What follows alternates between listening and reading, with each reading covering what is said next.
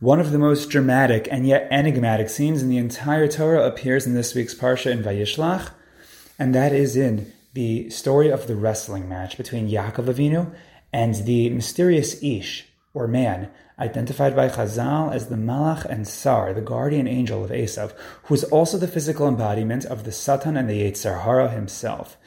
What that tells us is that anything which we might need to know about the Milchama Hayetzer, or the ongoing battle against our evil inclination, is sure to appear in this story.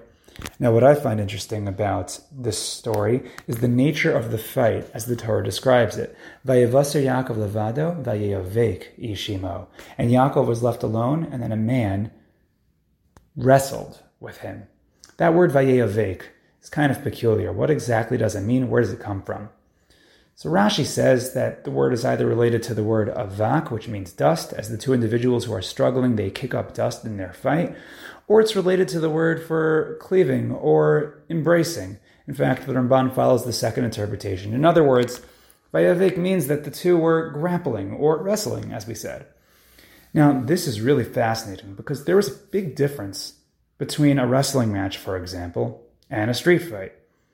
In a street fight to the death, the goal is either to knock out your attacker by any means necessary and get to safety.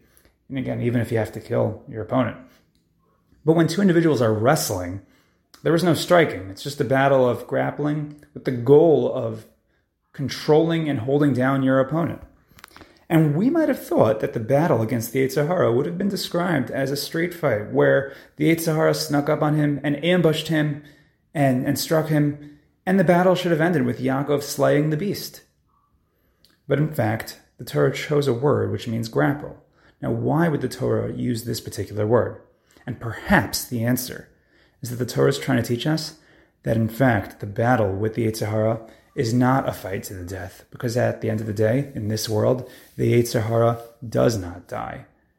The goal of the battle against the Yetzer Hara is not about killing the Yetzer Hara, but it's about conquering our evil inclination. That is the goal. It's about gaining control. And this idea, I think, is alluded to in a teaching from Rav Bunami Pershischa. Rav Bunami Pershischa explains that the name Yisrael, Yaakov's new name, which he earned in this battle against the mysterious Ish, actually in Gematria numerical value is equal to Yaakov im Satan. Yaakov with the Satan. What does that mean? Explains Rav Bunim. The idea is that the whole battle was for Yaakov to actually recruit and to control the Satan so that the Satan would be on his team. In other words, similar to a game of Red Rover, Red Rover, Yaakov calls the Satan right over, and when the Satan comes, Yaakov essentially catches him and controls him. The Yetzer Hara is in Yaakov's grasp. Indeed, Ezehu Gibor Hakovesh Es Yitzro. Who is the mighty one? The one who conquers, does not kill, but conquers his evil inclination. This is actually related to an idea that we said in the past about Esav's ability to harness the Admei Hasada, the physical world, the, the, the evil inclination of the material world, the goal is not necessarily to kill, but to conquer and to control, to bring it into your domain and use it the way you want to use it, to use it to serve God. And what we can understand from this particular explanation is that, in fact, the goal every day is just a matter of winning control. Some days you might have control, some days you might lose control. But that's the goal. The goal is that it's a battle of control. We can never eliminate the Yetzer Hara entirely. And that's one of the tough aspects of this Milchamas Hayetzer.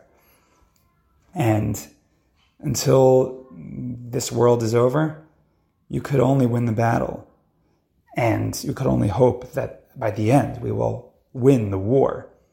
But in the meantime, our goal should be to recruit the Yetzer Hara to our team, put him in our dominion.